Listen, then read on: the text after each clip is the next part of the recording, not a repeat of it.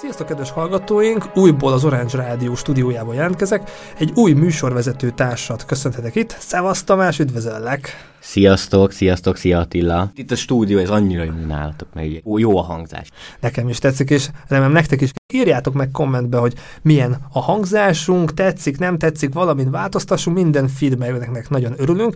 És Tamás már szerepelt itt a YouTube csatornámon, a vele készült adás fel fog tűnni majd a jobb felső sorokban, meg a videó leírásában is megtalálhatjátok ezt az adást, meg neki van egy utazós csatornája is, meg már korábban neki volt egy podcast csatornája, mind a kettőnek a linkjét megtaláljátok hogyha érdekel titeket, hogy miket csinált, mert tényleg nem az első alkalom, hogy már egyes témákat hosszabban barátokkal, ismerősökkel, podcast társakkal kivesézték, és úgy terveztük, hogy egy szűk egy órában egy-egy témát megpróbálunk kivesézni, és hetente jelentkeznénk ezzel a kiveséző podcasttel veled, és most egy komolyabb témát hoztunk, az eutanáziát. Szerintem fontos, nagyon aktuális, kell róla beszélni, azért is, mert az orvostudomány, ahogy fejlődik, egyre tovább élünk, és hogy milyen életminőségben élünk, és én diplomás ápolóként is azért sokfajta féle életet, élettörténetet vég, véghez való közelítést láttam.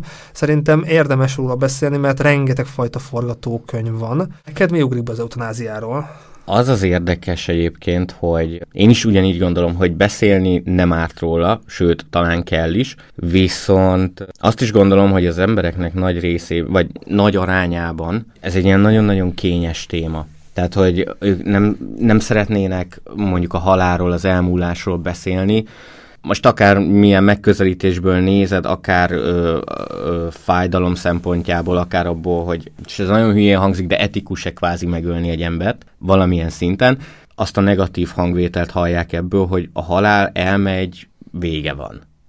De attól függetlenül azt gondolom, hogy erről beszélni kell, és talán nem is árt.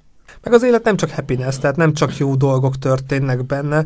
Fájdalom, veszteség van az életünkben. Itt, ahogy mondtad, hogy hú, hát megölünk valakit, de hát itt külön lehet választani az aktív meg a passzív. Persze, nyilván ennek azért van több válfaja, csak azért attól függetlenül, hogyha az ember nem olvas utána, az van benne, hogy kvázi egy embert megölnek. Most az, hogy hogyan, miként, milyen formában és miért teszik, az már megint egy másik kérdés. Szerintem ez kulcs szó, és az elmúlt két évben ez ez hatványozottan igaz, hogy utána olvasni, utána járni, tehát nem az első plakát, nem az első információ, nem az első beszélgetés alapján kell már valamit beskatyujázni, hogy hú, ez most tűztől való, ördögtől való, ez most mit, meg hogyan már, meg mit gondolnak, meg ez nagyon abszurd, hanem azért érdemes elmerülni, és tényleg rengeteg fajta családi helyzet van, rengeteg fajta betegség van. Én a eutanázia mellett vagyok, persze ez jogi procedúra, meg helyzet, meg beszámíthatóság, tehát rengeteg mindent fogunk így érinteni ebben a ebbe a podcastben, de amit, mond, amit mondta és megütötte a filmet, hogy tabu. Tehát, hogy a tabukról meg beszélni kell, tök, hogy mi is beszélünk, hogy ezt a témát hoztad. Beszélni kell, meg azt gondolom, hogy mondjuk akár csak egy cseperedő gyereknél is, hogy most rákérdez arra, hogy, hogy hova ment a nagymama, kis túlzással, akkor nem feltétlenül kell elvinni ezt, vagy túl misztifikálni, hanem tulajdonképpen el kell mondani, hogy tulajdonképpen hova ment. Hát igen, ezeket a tabukat levetközni azért tényleg nehéz. Meg könnyen beszélünk, egyikünknek sincs egy Igen, nyilván persze. Muszáj erről beszélni, mert mit mondasz mondjuk egy gyereknek? Te amúgy erről a témáról, én így gondolkodok, most nem nagyon beszéltem senkivel. A filmeket megnéztem, meg majd ezekről fogunk beszélni, vagy lehet, hogy film kapcsán, tehát nekem például a belső tenger tetszett, de nem akarok most még odaugrani, de konkrétan erről így nem volt téma se családban, se barátokkal. Családban nálunk se, viszont barátokkal rengeteget beszélünk erről, mert valahogy úgy alakult ki a, a baráti társaságunk, meg a kis közösségünk, de nem volt tudatosság egyébként ebben, tehát nyilván nem, nem ez szerint választ az ember magának barátokat, de valahogy úgy alakult ki, hogy, hogy ettől senki nem zárkózik el, és hát igen, azért időről időre szóba kerül, és főként sajnos abból a perspektívából, hogy ugye nagyon sok európai uniós tagállamban nem elfogadott, vagy hát nem, tehát nem az aktív eutanázia az elfogadott. Persze, tehát azért így beszélni szoktunk róla. Meg ez tök jó, tök jó.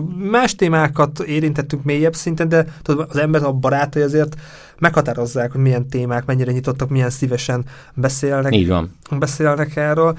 Mondjuk ez az adás is, vagy más adások ebbe a témában, és az érzékenyítés, meg, meg több oldalra való megközelítése ennek az életünknek a vége fele, jobb esetben a vége fele van erre szükség, de menet közben is lehet mondjuk valaki tetraplég lesz, tehát nekem mondjuk egy példa, én intenzív osztályon dolgoztam, és volt olyan paciens... Mondjuk akkor te is láttál egy-két dolgot. Láttam, de itt amúgy ez fordítva lesz érdekes, tetraplég betegünk volt, ami azt jelenti, hogy fejtől lefele le volt bénulva, tehát körülbelül minden mit csináltunk, az ujját tudtam mozgatni, meg még pár dolgot, nagyon minimálisan, de ő élni akart, tehát így a helyzetből megpróbált azért optimistán lenni, optimista maradni, rengeteg filmet nézett, olvasni valószínűleg lehet, hogy nehezére esett volt, de úgy tudom, sok-sok filmet nézett, és ő élni akart. De kvázi lehet valaki más egy hasonló helyzetben, még lehet, hogy olyan fájdalmai vannak, kezd mondjuk az agyi aktivitása, a személyisége is már valahol így elveszni, és, és lehet, hogy még a beszámítható tudatában van, ő azt szeretné, hogy ez, ez nem egy élet, tehát most csúnyán fogalmaz szobanövény, és neki, neki ez az élet már nem, nem kielégítő, és inkább szeretné, hogy befejeződjön. Na most ez például tök érdekes, amit elkezdtél, hogy gyakorlatilag nyaktól lefelé lebénult, és oké, okay, hogy mondjuk ez az adott beteg ugye szeretett filmezni, de mi van akkor, ha valaki kvázi egy éberkómában van, és, és ott meg a család dönti el, hogy őt most életben tartják-e kvázi vagy nem, vagy hát éppen az aktuális országnak a, a törvényrendelete. Itt azért fölismerül mondjuk az első kérdés, hogy egy ilyen esetben a család miért nem hozhat mondjuk egy olyan döntést, amivel bármennyire fájdalmas is, de mondjuk elengedi a hozzátartozóját. Mondjuk nekem a Schumachernek az esete ugrik. Akár ő is például, ugrik igen. be.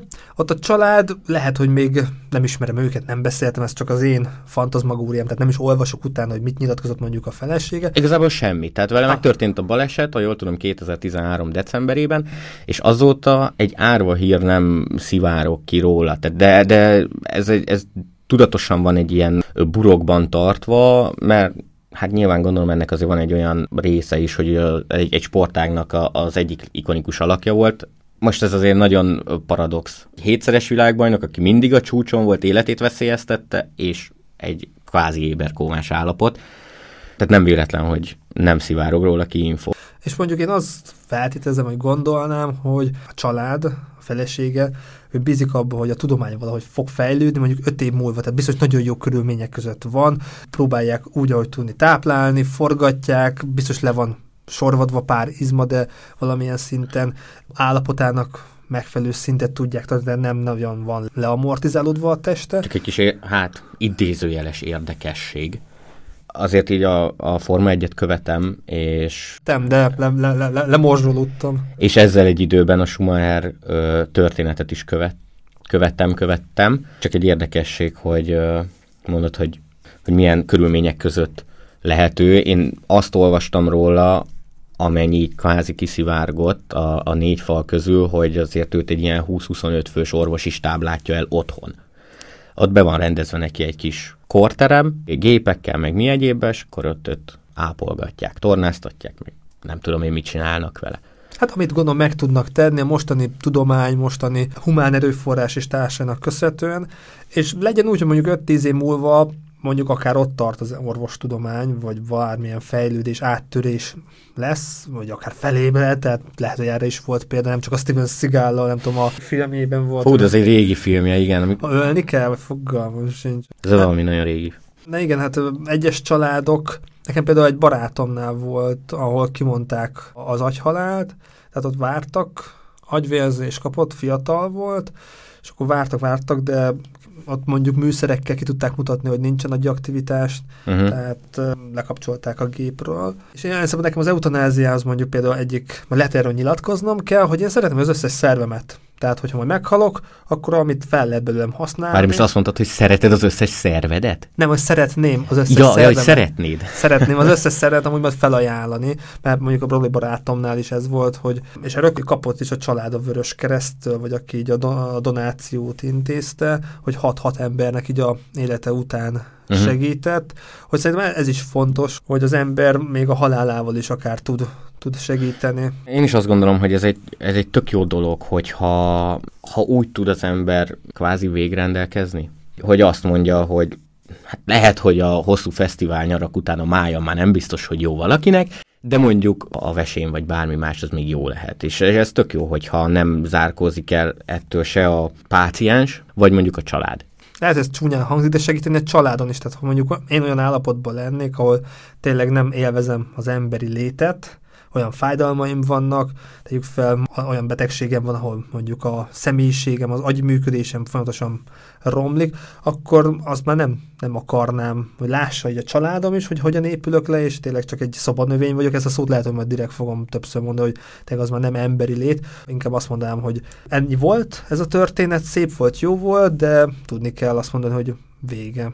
Igen, ezt tudni kell mondani, csak ugye pontosan ahogy mondott te is, hogy a szobanövény létből azért vagy előre rendelkezel, vagy kvázi a családodra vagy hagyatva. Most ezt meg lehet közelíteni mondjuk, nem tudom, vallási oldalról.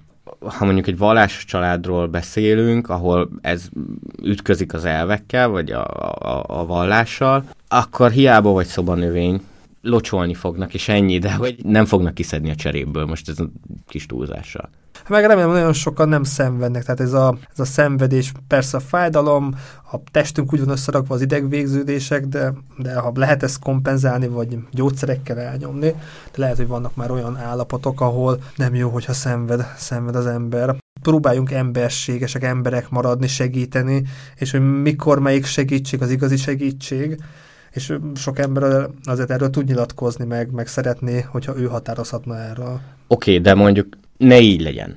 De ha neked kéne döntést hozni egy hozzátartozódról, hogy mehet-e a gyógyszer, vagy az injekció, vagy nem. Most ugye azt mondtad, hogy te belemennél, viszont ezt gondolom, hogy nem 5 perc alatt döntenéd el. Vagy mégis? Nehéz kérdés, akárhogyan is nézzük. A közé hozzátartozóim közül sokan nem akarnák, tehát ameddig lehet, nem feltétlen választák ezt az utat szerintem. Ez nem azt mondom, hogy emberi gyengeség, itt valakinek a vallás akár lehet, valaki annyira ragaszkodik az élethez, de ez persze nincsenek itt, ezt ők tudnák megcáfolni, mert nem beszéltünk erről. Én nem, nem szívesen döntenék, tehát mindenki nyilatkozzon magáról, tehát én társként, partnerként, családtagként, hozzátartozóként, barátként tiszteletbe tartom, amit a másik fél akar. Viszont ugye mondtad, hogy ugye ezt az orvostudományt, hogy ki tudja, hogy x időn belül mennyit fejlődik, és lehet, hogy az aktuális állapotból vissza lehetne fordítani a beteget. Csak itt mondjuk fölmerül az a kérdés, hogy mi az az a... Tehát, hogy mennyit vársz? Vársz egy évet? Kettőt? Ötöt? Tízet? Ha meg túl sokat vársz, akkor nyilván, és ha a betegnek mondjuk fájdalmai is vannak, akkor az meg valahol olyan kínzás? Vagy nem, nem ez a jó szó, de hogy érted? Hát itt a küzdés nagyon fontos, mert látunk hála az ének azért olyan történeteket, hogy a rákkal is minden egyes küzdés valakinek sikerül, valakinek ideig sikerül, valakinek teljesen sikerül, valakinek nem sikerül. A rák mondjuk arra pont van egy olyan, vagy vannak ellenpéldák, hogy abból nagyon sok ember felépül. Hála az égnek. De mondjuk egy súlyos demenciából, arra már kevésbé, sőt, oké, okay, hogy lehet, hogy nincs fájdalma, kivéve akkor, hogyha elfelejti, hogy a hatodikon van, aztán leindul lefelé a lépcsőn, és azt hiszi, hogy az elsőn van, és mellé lép, kitöri a bokáját, nem tudom, lábát, teljesen mindegy. Tehát nyilván valamennyi fájdalommal járhat. De abból nem tudsz visszajönni. Tehát abból az áll- a demenciás állapotból, demens állapotból. Ez így van. Kedves hallgatói, maradhatunk itt, mert én nagyon sok demens beteggel foglalkoztam, mert ideként én három évig idősek otthonában voltam, és ez egy nagyon szemét dolog, tehát hogy van egy személyiséged, van egy tudásod, van egy tapasztalatod, és az így, mint a köd, elpárolog, eltűnik, és, és te egyszer egyik nap én voltam a cuki kedves a másnap meg én voltam az utálatos fia, és, és nagyon sok ilyen fajta szituáció van, és akkor feldobom a labdát, hogy tegyük fel, erről nyilatkoznál, hogyha mondjuk a demenciának olyan szintjeit fogod elérni, mondjuk jó Hát nagyon remélem, hogy nem. Hát ez nem kívánság arra. Nyilván, persze. Hogy akkor erről mondjuk nyilatkozna, hogyha mondjuk van ennek egy sorolása, hogy már mondjuk 50%-ra, de mondjuk nem tudom, ennek mi a skálája, vagy szokták-e skálázni, mondjuk egy, egy szint alatt már azt mondanád, hogy inkább húzzák ki a dugót? Határozottan, persze. Én alapból azt gondolom, hogy most életkortól függetlenül, az lehet 40, 50, 70, teljesen mindegy. Hogyha az ember eljut egy olyan állapotba, ami már egyrészt neki se jó. Környezetének, nyilván nem fogja környezete kimondani, de valahol teher, meg ne jussunk már el oda, hogy, hogy nem tudom, forgatni kell, pelenkázni kell, stb. Szóval akkor már inkább méltósággal menjek el. És akkor persze abszolút nyilatkoznék, hogy ha ez a pillanat eljön, akkor nyomjátok meg a gombot. De akkor itt adódik a kérdés, hogy neked mi az, ami már nem jó? Tehát mondtad, hogy oké, már forgatni kell, pelenkázni kell, de mondjuk a demenciának, amikor már mondjuk nem ismered fel a hozzátartozóidat, vagy, vagy mi lenne, ami mondjuk már nagyon azt mondod, hogy ez, ez már nem élet, ez már nem, nem emberi lét. Nehéz. Ezért is jó nem kérdés. Nem. I- igen, tehát erről a, jó a kérdés, de egyben nehéz is rá válaszolni, mert mondjuk, hogyha elfelejtem bezárni az ajtót rendszeresen, de úgy, hogy mondjuk tudom, hogy már épülök le, attól mondjuk én még érezhetem jól magam a családom körében, az még nem feltétlenül ez a szint. Ha már ön is közveszélyes vagyok, akkor szerintem az lenne az a pont, hogy jó, akkor eddig tartott, köszönöm szépen, én megyek. Akkor én már nem feltétlenül lennék úgy beszámítható, de erről majd egyébként a beszél, beszéljünk a, az adás folyamán, hogy milyen kritériumokat vizsgálnak, de ugye például pont az egyik az ilyen a beszámíthatóság, és ezért kell előtte akkor megnyilatkozni, hogy ha idáig eljutok, akkor... Jó esetben mondjuk mi közép-európai férfiként egy ilyen jó esetben tényleg mondjuk 60-ig, 70-ig jó fizikális állapotnak örvendhetünk, próbáljuk fitten tartani magunkat. Hát ez csak a magad nevében beszélj. jó, hát... De igen. Nagyon sok külső tényező van, ami, ami tegyük fel, nekem most előző héten volt sose volt ilyen, hogy front annyira megütött, hogy már sírtam, annyira fájt a fejem, uh-huh. tehát mhm. nem voltam sose fejfájós. És azért korábban voltak olyan páraim, aki migrén és társai, hogy a fájdalomhoz való viszonyulásunk is, tehát amíg igazán nem kapunk egy jó tökörrúgást, vagy egy olyan problémánk, olyan baleset, bármi, akkor így ugyan már fájdalom, meg bekapok egy-kettő bogyót, de a, a fájdalom is szerintem egy fontos témánk, hogy azért konstans fájdalommal élni, meg bogyókon élni, mennyire jó bogyókon élni, meg a bogyók hogyan segítek, meg milyen függőséget lehet elérni. Tehát a fájdalom is szerintem egy fontos tényezője ennek. Én meg egyébként ezekről a bogyokról azt gondolom, hogy amikor az ember eljut már egy olyan állapotba, most itt nem arról van szó, hogy súlyos, tehát úgy súlyos beteg, mint rák, vagy, vagy olyan állapot, demens, nem erről beszélek, hanem hogyha mit én, máj probléma, szív probléma, érrendszeri probléma, stb. és kap egy, egy ö, ilyen dohányzóasztalnyi gyógyszert, hogy ezt ezért vett be, ezt ekkor vett be, ezt úgy vett be, de ne ekkor, mert üti az egyik a másikat, szóval, hogy Na ez az a pont, amikor oké, okay, fájdalom ide vagy oda, de azért ez se feltétlenül egy, egy ideális állapot. Sőt, nem, hogy nem feltétlenül, de ez nem egy ideális állapot. Szóval amikor már tényleg egy egész gyógyszertárat kell magaddal hurcibálni, akárhova mész, és már ott állsz, hogy várjál csak a, nem tudom, ez mire van, meg az X mire van, meg hogy az X-et az Y-nal kell bevennem, vagy X-et az E-vel, vagy hogy mi van, hogy van. De amikor már eljön ez a, amikor már annyi van, hogy keverheted, nem biztos, hogy, hogy ez azért egy jó, jó állapot. Mondjuk már manapság is azért ezeket egészről ki lehet szortírozni, tehát nem... Oké, okay, csak hogyha ennyi mindenre szedsz gyógyszert, Nyilván ettől azért még lehet boldog életed, unokákkal, stb. De ez valószínűleg azért, tehát nyilván a, a szervezetedbe is egy olyan rongálást visz végbe, ami előbb-utóbb olyan szinten lesz kihatással, lehet, mint vagy elkezdene megni a kezed, vagy... Tamás, te mondod rongálást, dohányzol már 17 év. Nyilván, tehát hogy, de hogy ezt vállalom, érted?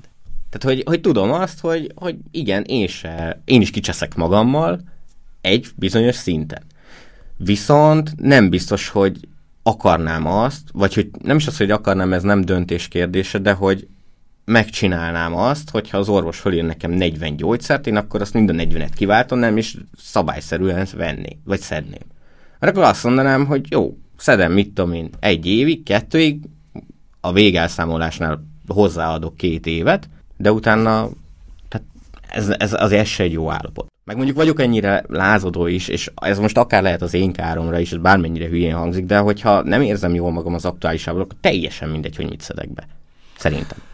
Pszichoszomatikusan egyértelmű, hogy lehetnek ennek tünetei, tehát hogyha az ember ez placebo is, meg akar gyógyulni, örül annak, megtesz mindent, amit a szakemberek, ismerősök, család. Jó, csak mondjuk fölmerül egy olyan kérdés, hogy kiderül, hogy valamilyen súlyos betegséged van. Nem gyógyíthatatlan, de mondjuk a statisztikai arányokból kiindulva relatív kicsi az esélye annak, hogy felépülsz.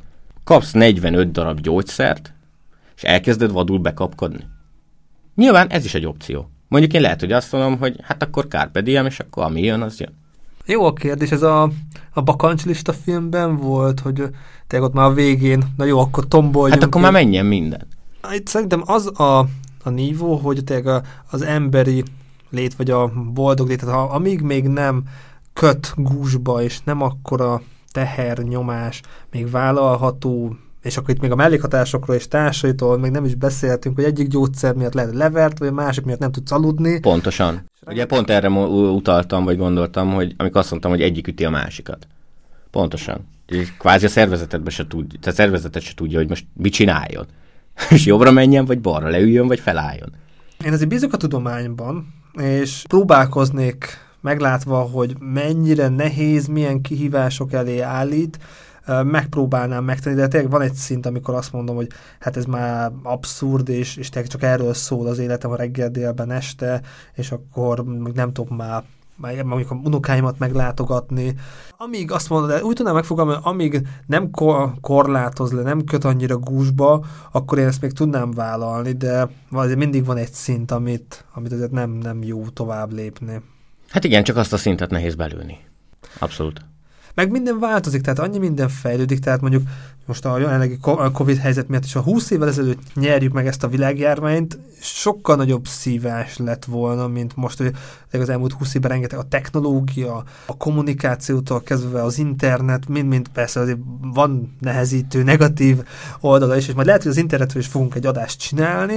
A jelenlegi tudomány helyzete, állapota azért nem én azért bizakodó vagyok, és, és ismerősömnek volt szemműtéte, meg már egyes műtétek, másik ismerősömnek a apját la, biopsziával a vesét távolították el, tehát hogy ezek, és egy vesével is lehet élni, másik ismerősöm a donációval foglalkozik, jó, hát ott is, hogy a Covid, meg mennyit kell várni egy-egy listára, hogy én azért bízok, hogy egyre könnyebb, jobb életünk lesz, de persze a rák az ugyanígy van, még nem találtuk fel, de ott van az AIDS. Tehát az AIDS-nek az ellen, tehát az AIDS ellen tök jól állunk. Tehát 20 évvel ezelőtt hol tartott, meg milyen életet tudott élni egy AIDS-es páciens, ember? Én nem a tudomány hatékonyságát vonom kétségbe, meg bízom benne alapjáraton, de azt kell figyelembe vennem, hogy az én jelenlegi életemben, vagy az éppen aktuális stádiumomban hol tart a tudomány, és hogy abból mit lehet kihozni. Az, hogy tíz év után mi lehet, az teljesen más kérdés. Akkor már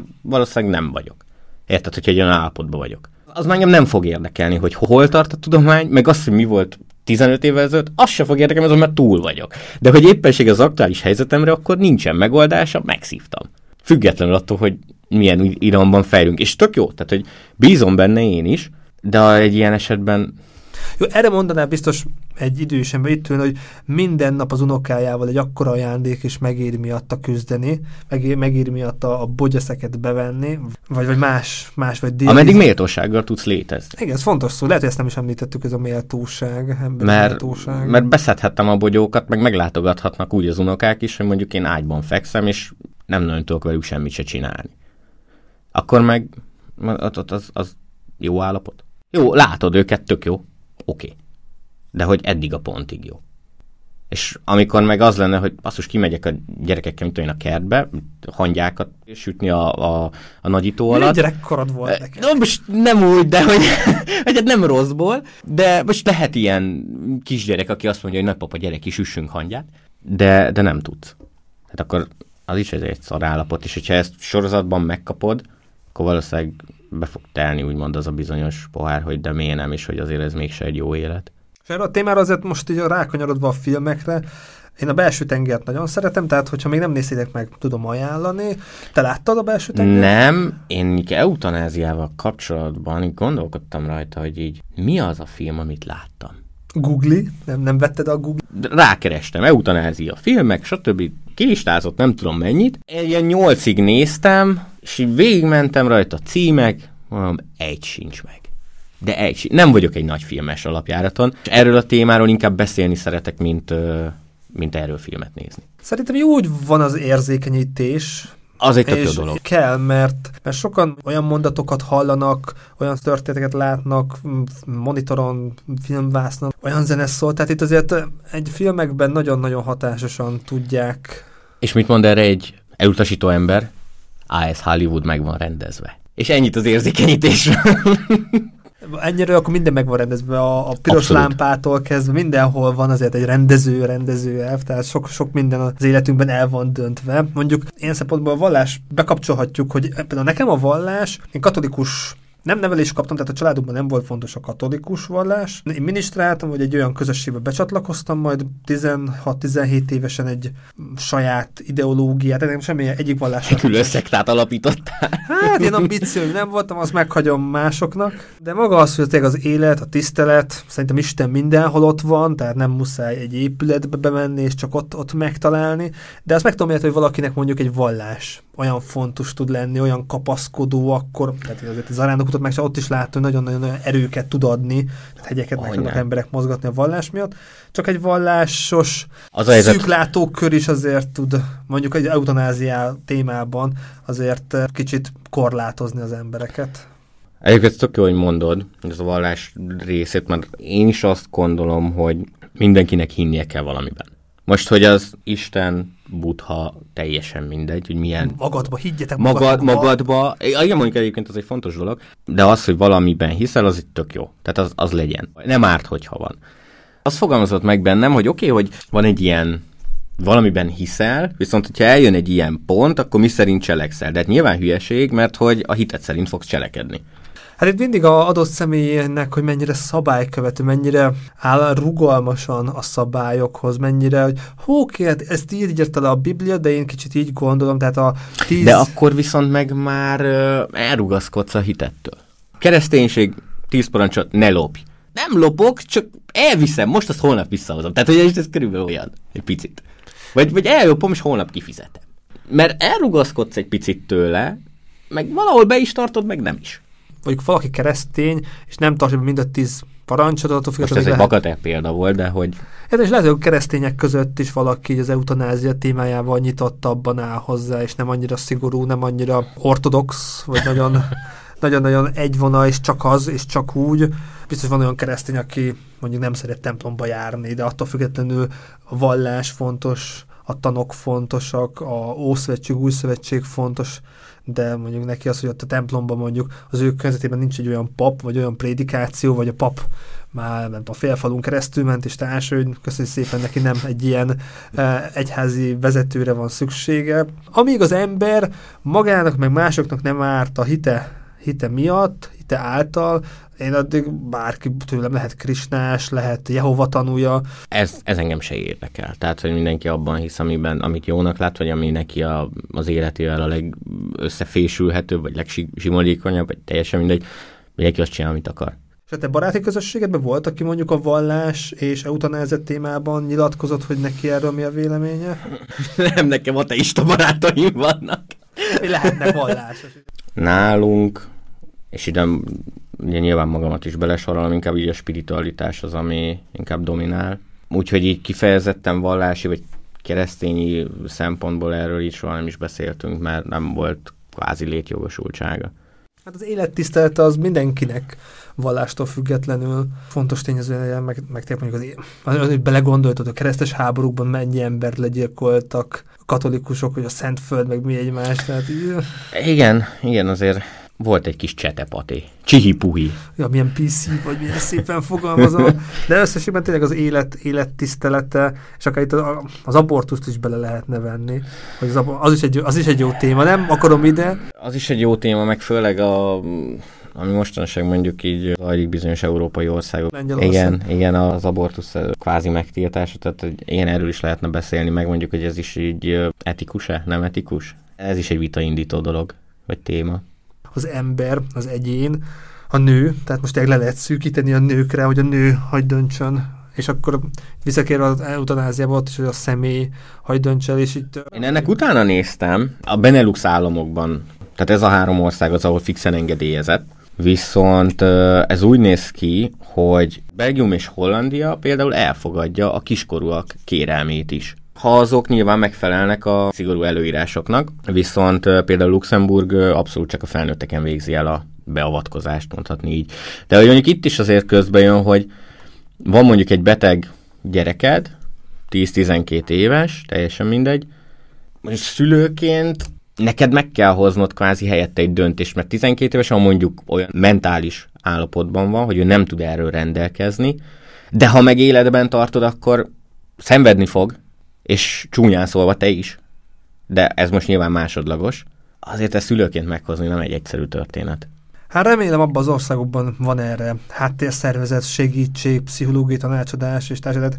Ez is egy veszteség, a halál, ezt is fel kell dolgozni. Igen, egyébként itt úgy tudom, hogy a, a családtagok nem már előtte is pontosan, ahogy mondod, ilyen pszichológiai kezelést igénybe vehetnek, és igen, ez az elengedés gyakorlás, feldolgozás az, ami itt már elindul. Igen. Tehát van a, vannak a Benelux államok, és Svájcban, Németországban, Ausztriában is ugye már, meg Finnországban is, hát bizonyos speciális körülmények között ugye engedélyezett már az eutanázia. És ez tök jó, hogy itt Ausztriában is, hogyha úgy alakul, akkor igénybe lehet venni.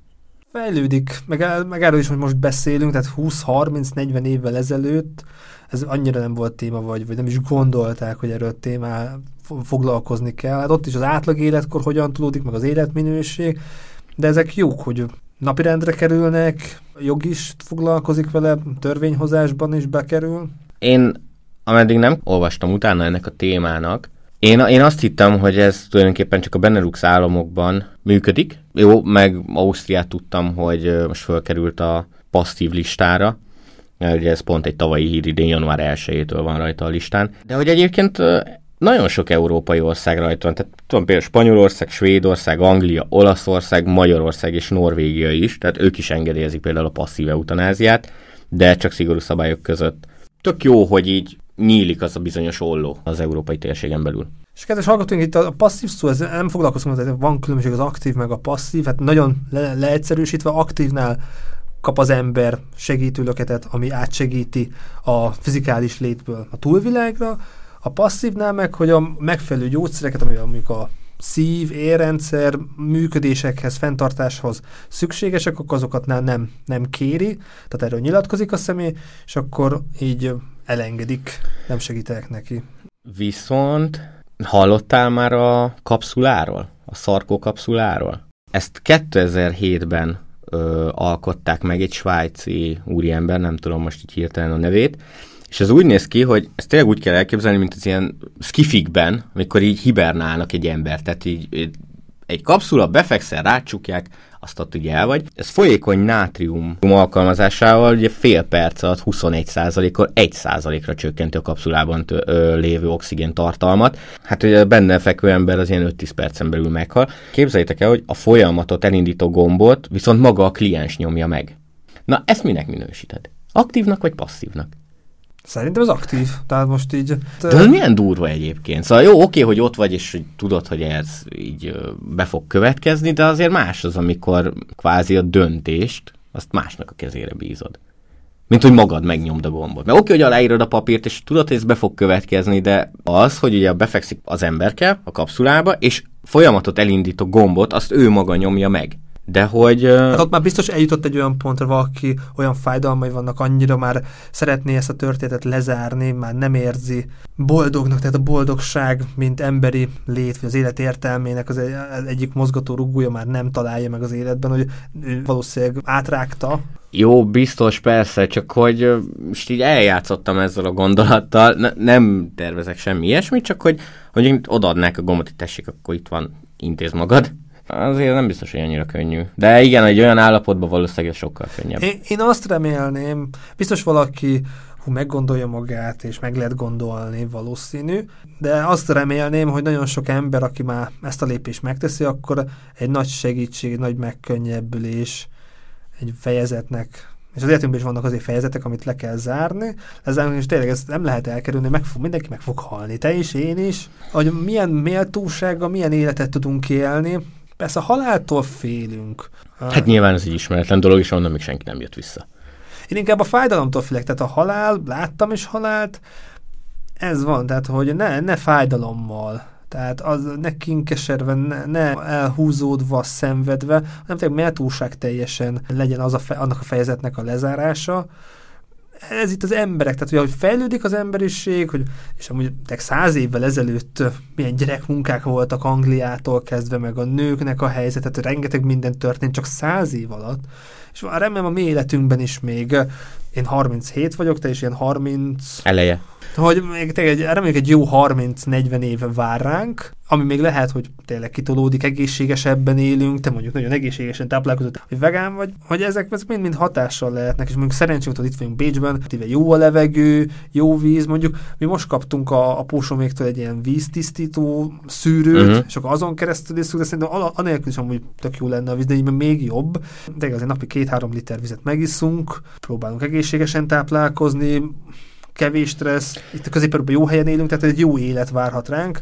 Hát jó, csak ugye ez tök jó, hogy az ember amit tehet, azt megteszi, ugye egészséges táplálkozás, mozgás, stb. Csak ugye ennek van egy ilyen örökölt része is azért valahol. Például amikor édesapámról kiderült, hogy végbérákja van, 40 fölött javasolják az urológus, akkor mondom, jó, elmegyek. Jó, én egészségügyi háttérrel, hát engem hol érdekel, hogy most van egy ilyen vizsgálat, jó, essünk túl rajta. Így a, az urológus mondta, hogy hát ez nem olyan fontos, meg nincsen tünete, de mondom, jó, nézzük meg, prevenció, megelőzés.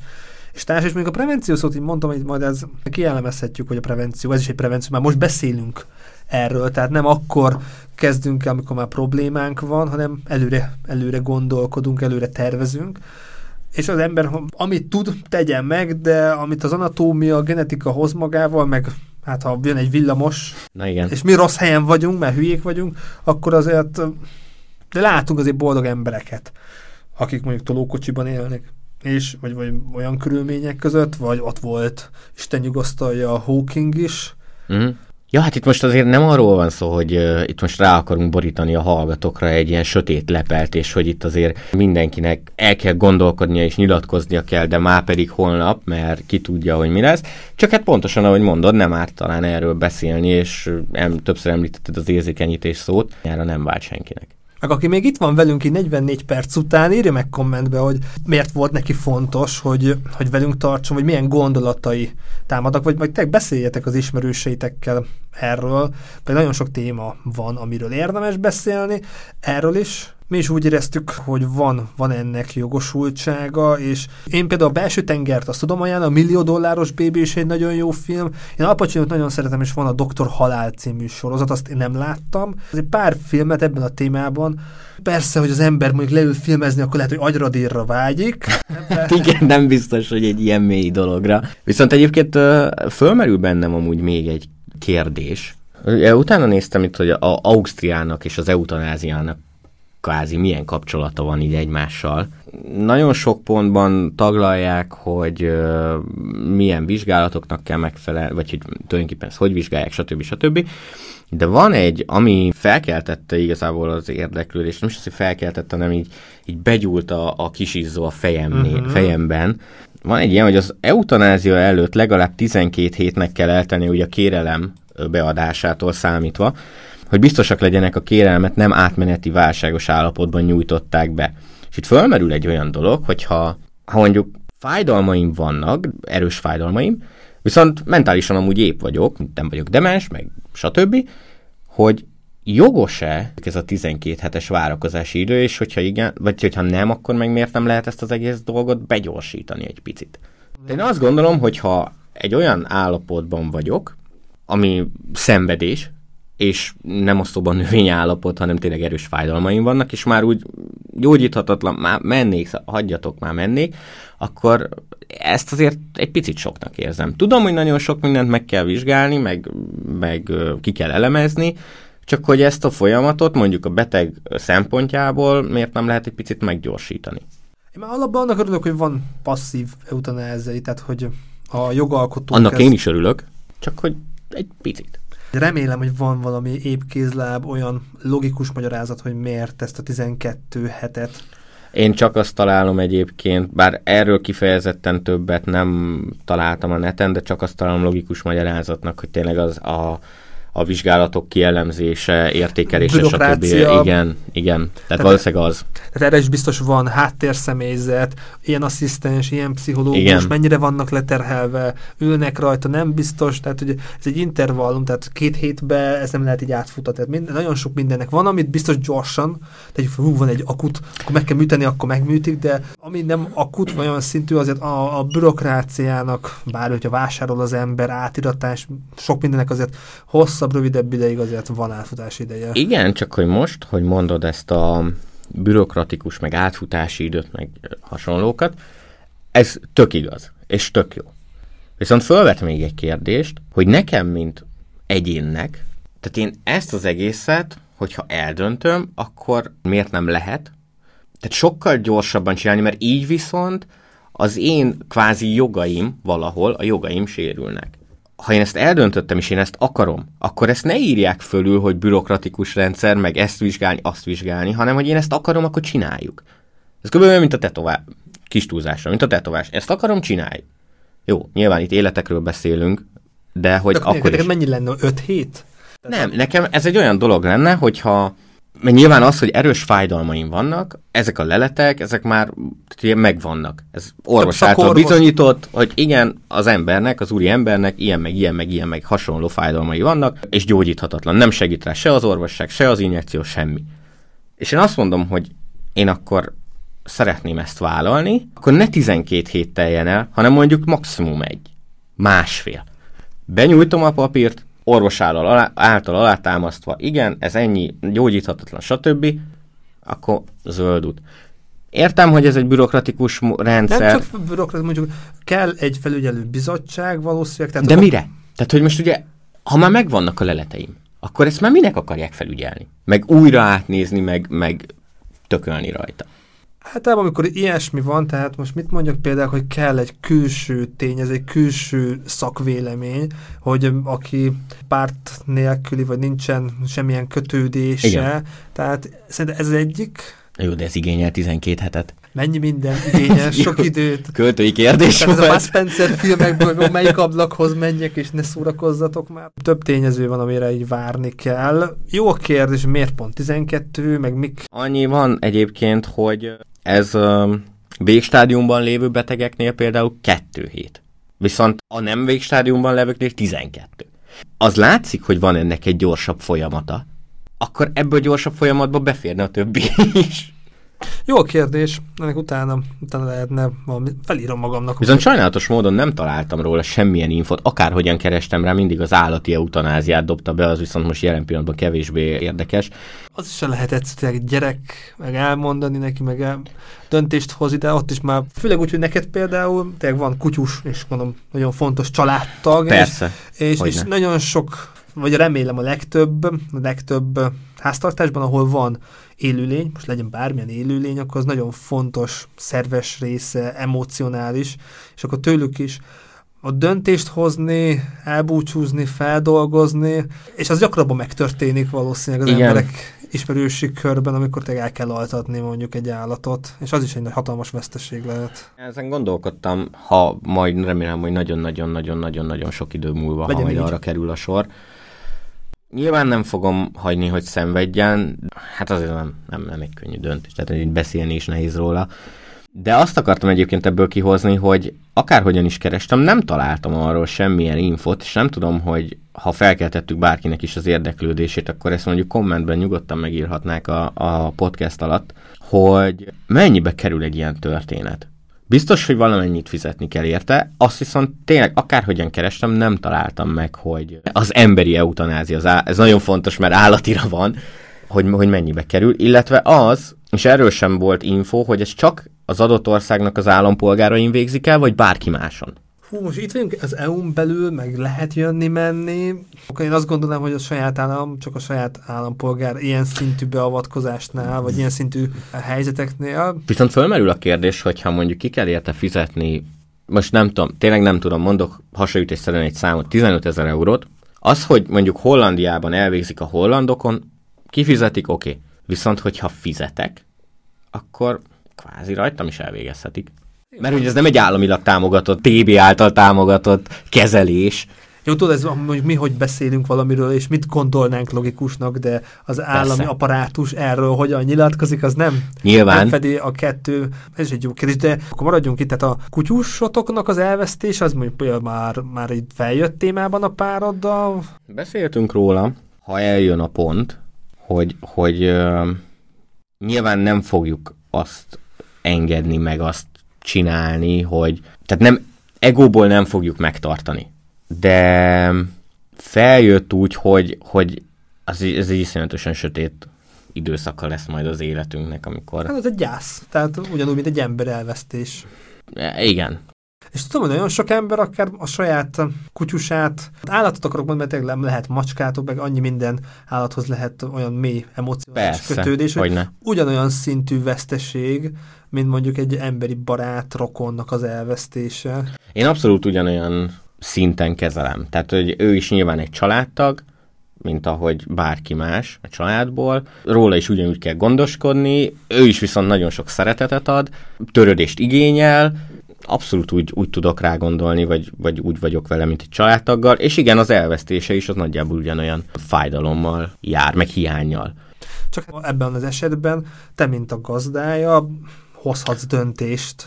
Visszacsatolok az elejére, mint ahogy egy hozzátartozomnál sem szeretném, hogy szenvedjen, a kis állatomnál sem szeretném, hogy szenvedjen, még akkor is, hogyha bennem ez egy mérhetetlenül nagy űrt hoz létre. De nem lehetünk ennyire önzőek.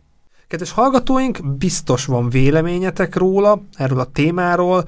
Remélem nem volt már a körzetekben hasonló, konkrétan a családotokat érintette, de ha van kedvetek bármilyen szinten, mennyiségben beszélni, vélemény nyilvánítani, erre ott van a komment szekció, ne fogjátok vissza magatokat. Ha tetszett az adás, nyomjatok egy lájkot. Tamással egy hét múlva fog érkezni egy újabb adás, szerintem az internetről fogunk beszélni, mert arról is van mind a kettőnknek véleménye és tapasztalata is. Vigyázz magadra, és akkor egy hét múlva folytatjuk. Vigyázzatok magatokra, maradjatok egészségesek. Sziasztok! Peace, love, sziasztok!